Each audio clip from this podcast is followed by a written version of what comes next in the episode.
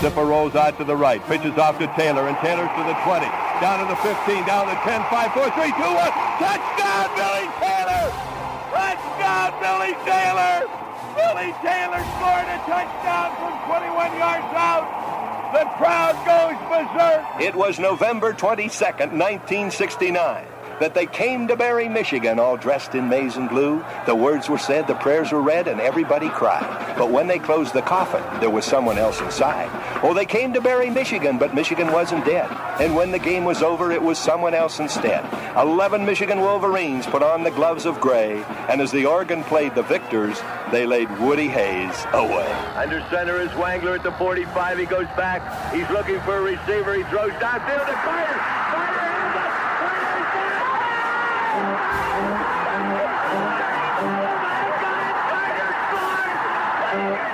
Who's got it better than us?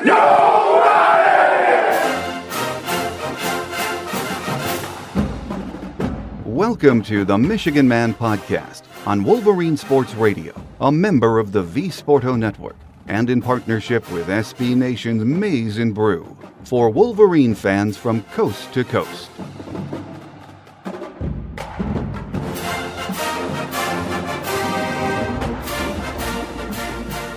Go Blue and welcome to the show. I'm your host, Mike Fitzpatrick. It was far from pretty in East Lansing on Saturday, but it was a W.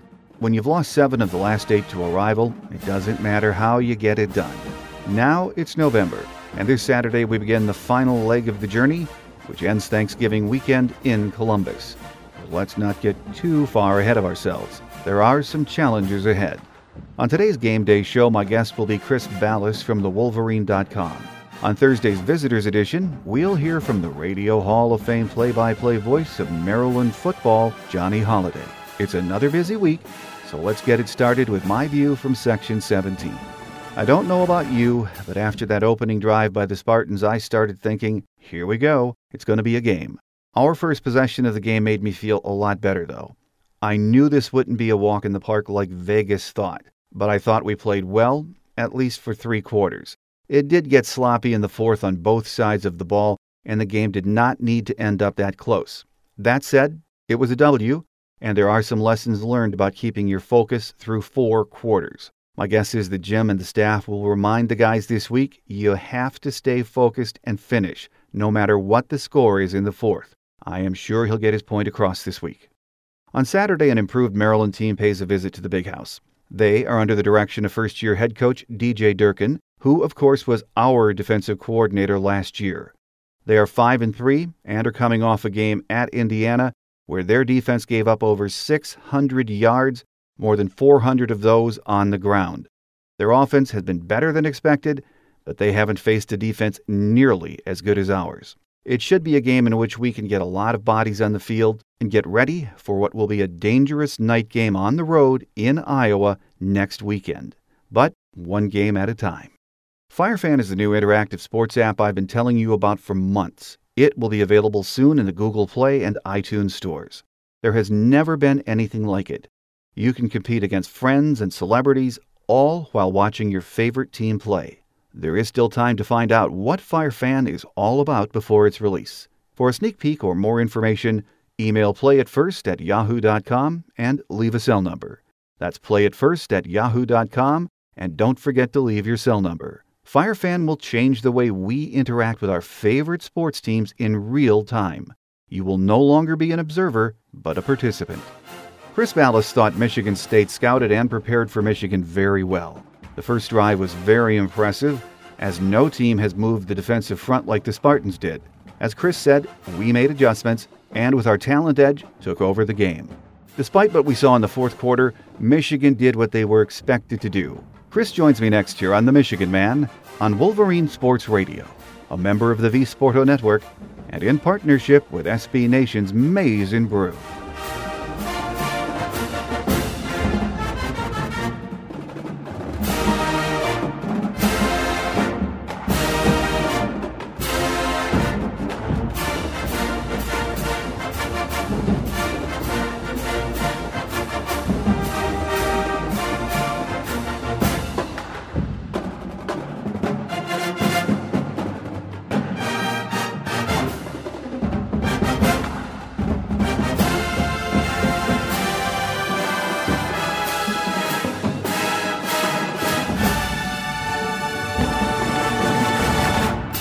With us here on our game day segment this week to take a look back at the uh, state game on Saturday and a quick look ahead to Maryland on this coming Saturday, Chris Balas from the Wolverine.com. Great to have you back with us, Chris. Thanks, Mike.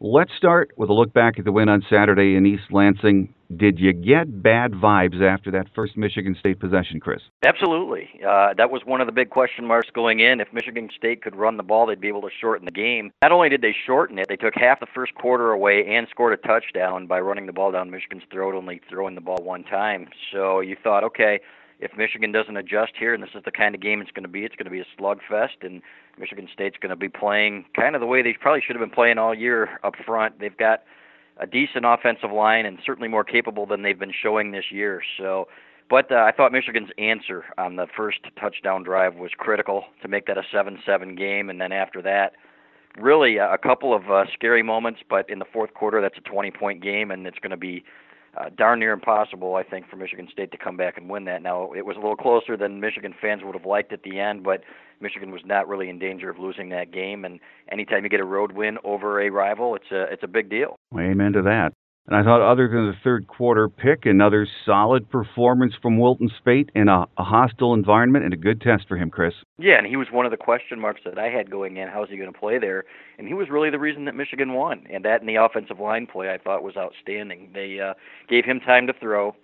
I thought they could have even thrown more and picked on Michigan State's weak secondary.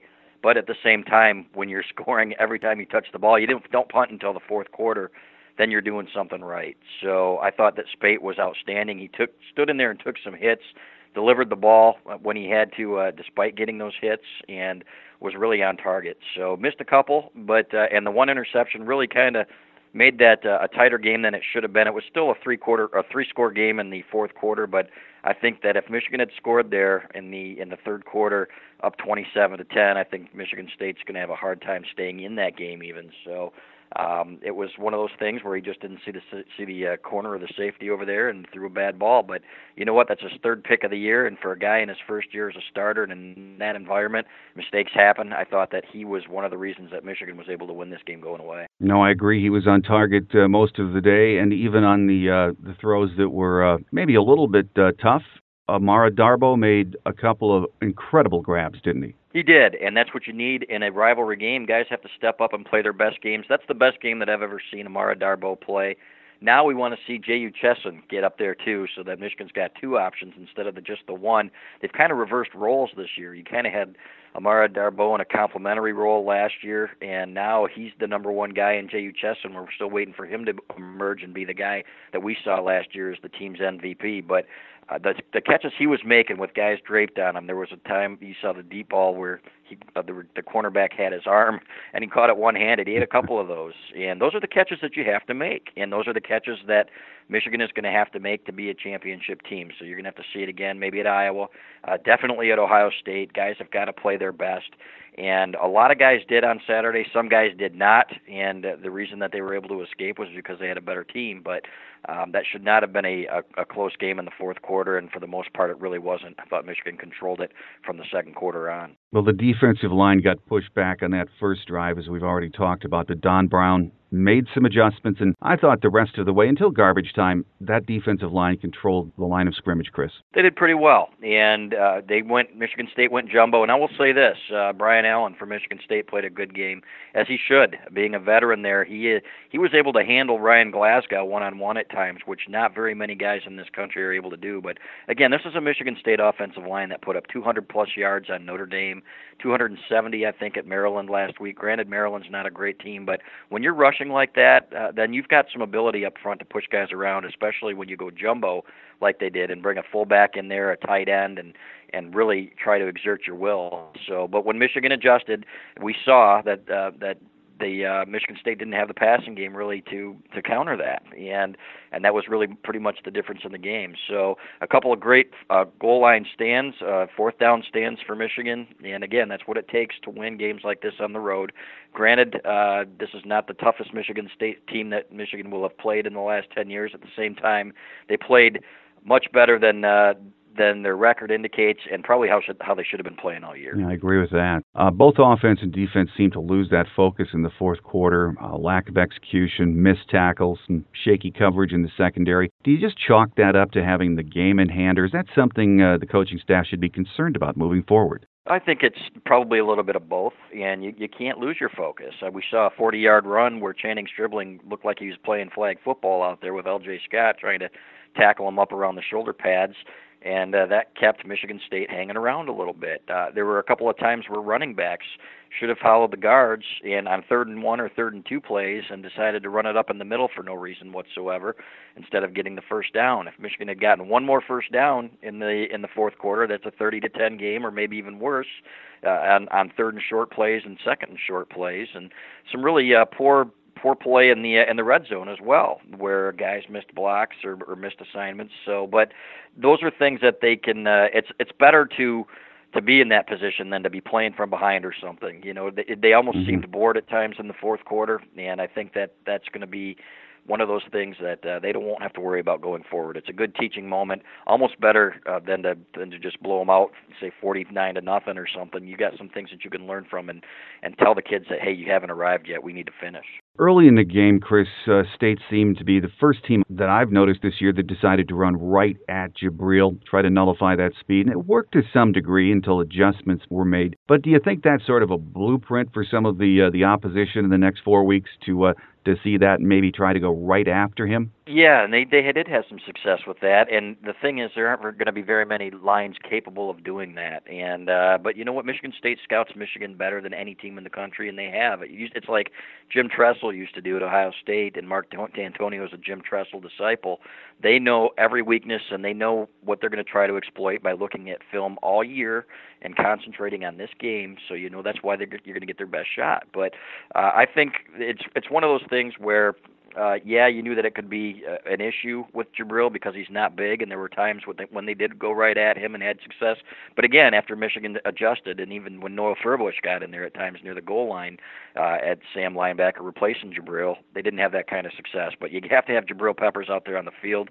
I'm sure that Don Brown, the defensive coordinator, is going to take a look at that film and and try to dial up ways where in certain positions uh, he's going to have to put Jabril in different positions. And but that's the beauty of having a Jabril Peppers out there. He can play so many different positions that I don't think you'll get see Don Brown get put in that position again. We know fans wanted the spread covered and they wanted to see a beatdown on Saturday. We heard that all last week. To my way of thinking, though, you know, going into that game and afterwards, just get the W uh, in that environment any way you can. We said it wasn't as pretty as we wanted, but in some ways it, it gets the, the Spartan monkey off of uh, everyone's back, which to me, psychologically, very big for the team and the program. Yeah, in every way. Uh, that's the team that's beaten you seven out of eight times, and a lot of them haven't been close.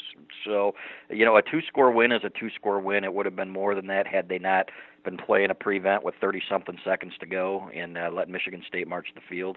You know, I think of of their 401 yards, probably 100 of them came in garbage time when they were down by three scores, and Michigan had relaxed a little bit. And of course, they could have made it easier easier on themselves again by just getting a short yardage first down, and that's something again that they'll be working on. Uh, and I really, in looking at the film, it was more on the backs than the offensive line, just not following their blockers and and getting the yard. And there was one terrible spot. I don't know if you noticed it, mm-hmm. Mike, where Karan Higdon had gotten the first down and uh, they had marked it, then they moved it back a yard. I think that uh, if Jim if Jim Harbaugh had actually challenged that spot, I think he might have uh, might have won that one. But regardless, you just you just go in and you you win. You go to eight and zero, and you look around the country at what other teams are doing. Clemson has had tight games with Troy and should have lost to North Carolina State.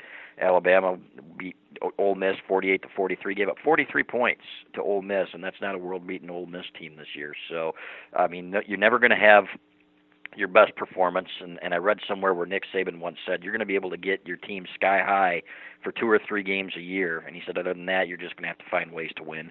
That's what Michigan's done. They're 8 0 on their way, in my opinion, to 11 0 going into that Ohio State game for uh, where that's going to be determinant of who goes to the Big Ten championship game. Well, this week, Chris Maryland pays a visit to the Big House. They're five and three after losing to Indiana on the road on Saturday. They're an improved team, no question. First year coach uh, DJ Durkin doing a good job, but man, uh, that defense, the only way to put it is they're bad. I mean, uh, this should be another big day for the offense, shouldn't it? You would think so, absolutely. And uh, coming off a hard-hitting physical game like that, you can't take anybody lightly. But when you're 29 and a half point favorite, as they are, uh, they're there, there's a reason for that. This is not a good defensive football team. They don't have the horses yet.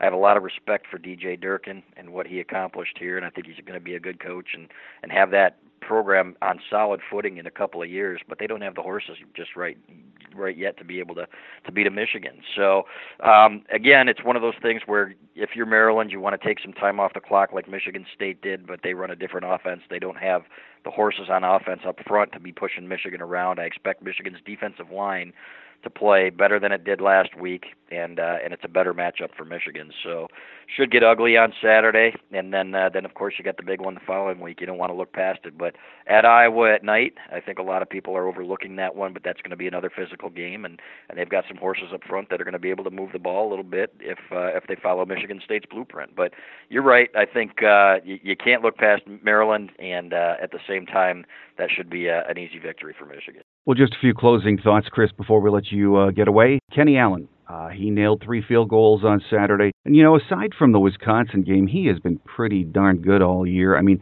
it doesn't appear at this point a change is necessary or needed there, does it? Not at all. In fact, he played well in all phases. I asked Jim Harbaugh that after the game, and it's good to see him back.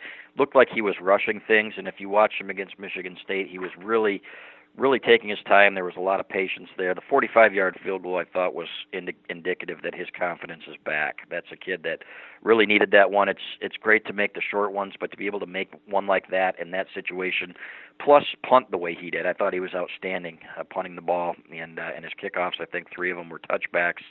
Uh, the ones that were with the wind, were the ones against the wind. Uh, it was a pretty strong wind in there, but he he played well and showed poise, and that's what they're going to need because if they're going to beat the better teams on the schedule, if they're going to be able to beat Ohio State down in the shoe, and if they're going to win some games in the playoff or in the Big Ten championship game, then they're going to need a, a good kicking game. And that Wisconsin game would not have been close had he been on. So it's uh, it's good to have him back. He's a great kid, and uh, and they've worked hard on that. I know.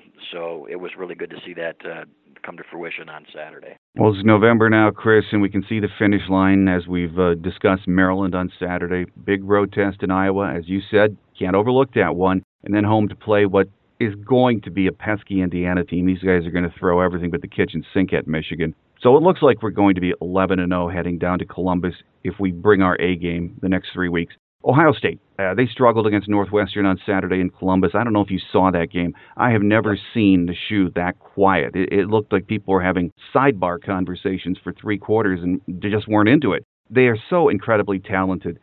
You know, until recently, I just couldn't see how we could go down there and beat them. I've changed my tune after watching them play the last month. I think our chances of going in there and beating them are looking better each week, Chris. How do you see it? Yeah, without question. And at the same time, again, a rivalry game, and Urban Meyer is going to do his part to make sure that he knows every Michigan weakness. The guy's a great football coach, and they will bring a different level of intensity to that game than they did against Northwestern. There's just no question about it. And and like I said before, it's hard to get up that sky high for every game, but there's going to be a lot on the line. Ohio State will still likely have everything to play for at that point. Where I see Michigan having an advantage, if you look at Ohio State's offensive line they did not play well against Penn State. That's not a great Penn State defensive line, and I think that Michigan's defense is is a pretty good matchup in the trenches there for them. Uh, also, uh, on defense, they've they've shown there have been some chinks in the armor there. I think that you're going to see uh, a, a much more diverse Michigan game plan than we saw last year uh, when when Ohio State came in here and kind of surprised Michigan by ra- running it down their throat. So uh, I think that's definitely a winnable game. It will be one of those that can that can probably go either way, and it's going to be determined by things like special teams. But uh, certainly, I think it's a it's an opportunity for Michigan, especially if they're 11 and 0, and especially with the intangibles. A lot of guys from Ohio on that team that have not beaten Ohio State and want to beat Ohio State, and uh, so they'll go into their that game foaming at the mouth. But should be fun, and then uh, and then if that happens, then the Big Ten championship game probably going to be Wisconsin again, in my opinion, unless Nebraska can go and pull and pull the upset at Ohio State. So, but it's it's fun to be talking about this in November, Mike. Eh, again, where you understand that you've got everything in front of you. Uh, this is kind of the way it's, it felt, you know, up until about 2008. And uh, for Michigan fans, it's a, certainly a good feeling to know that you that you can control your fate heading into November. Absolutely, Chris. It's been a long time since we've been in this position in November, so it's going to be a, a fun month. We'll see what happens. With us here on our game day segment this week has been Chris Balas from thewolverine.com. Always a pleasure having you on the show, Chris, and uh, we hope to get you back soon. Absolutely, Mike. Thanks for having me. Quick Hits is next as we wrap up our game day edition of the Michigan Man here on Wolverine Sports Radio, a member of the V Sporto Network and in partnership with SB Nation's Maize n Brew.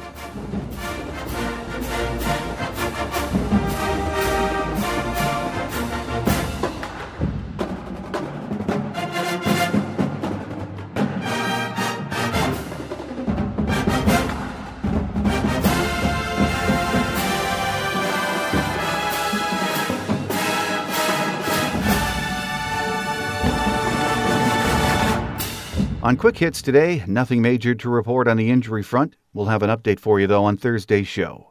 Thanks to Chris Balas from TheWolverine.com for being our guest today. On Thursday, we'll hear from one of the classiest guys in college football. Maryland's Hall of Fame radio play by play voice, Johnny Holliday, will join us. Johnny doesn't hold out much hope for Maryland this Saturday, but he thinks first year head coach DJ Durkin is doing a fine job. As of this week, their 2017 recruiting class is rated 15th best. We'll talk about that and more on Thursday. I hope you'll join us. Our free show app is available from the Google Play and iTunes stores. It's going to be an intense month of Michigan football, and we want you to join us each step of the way.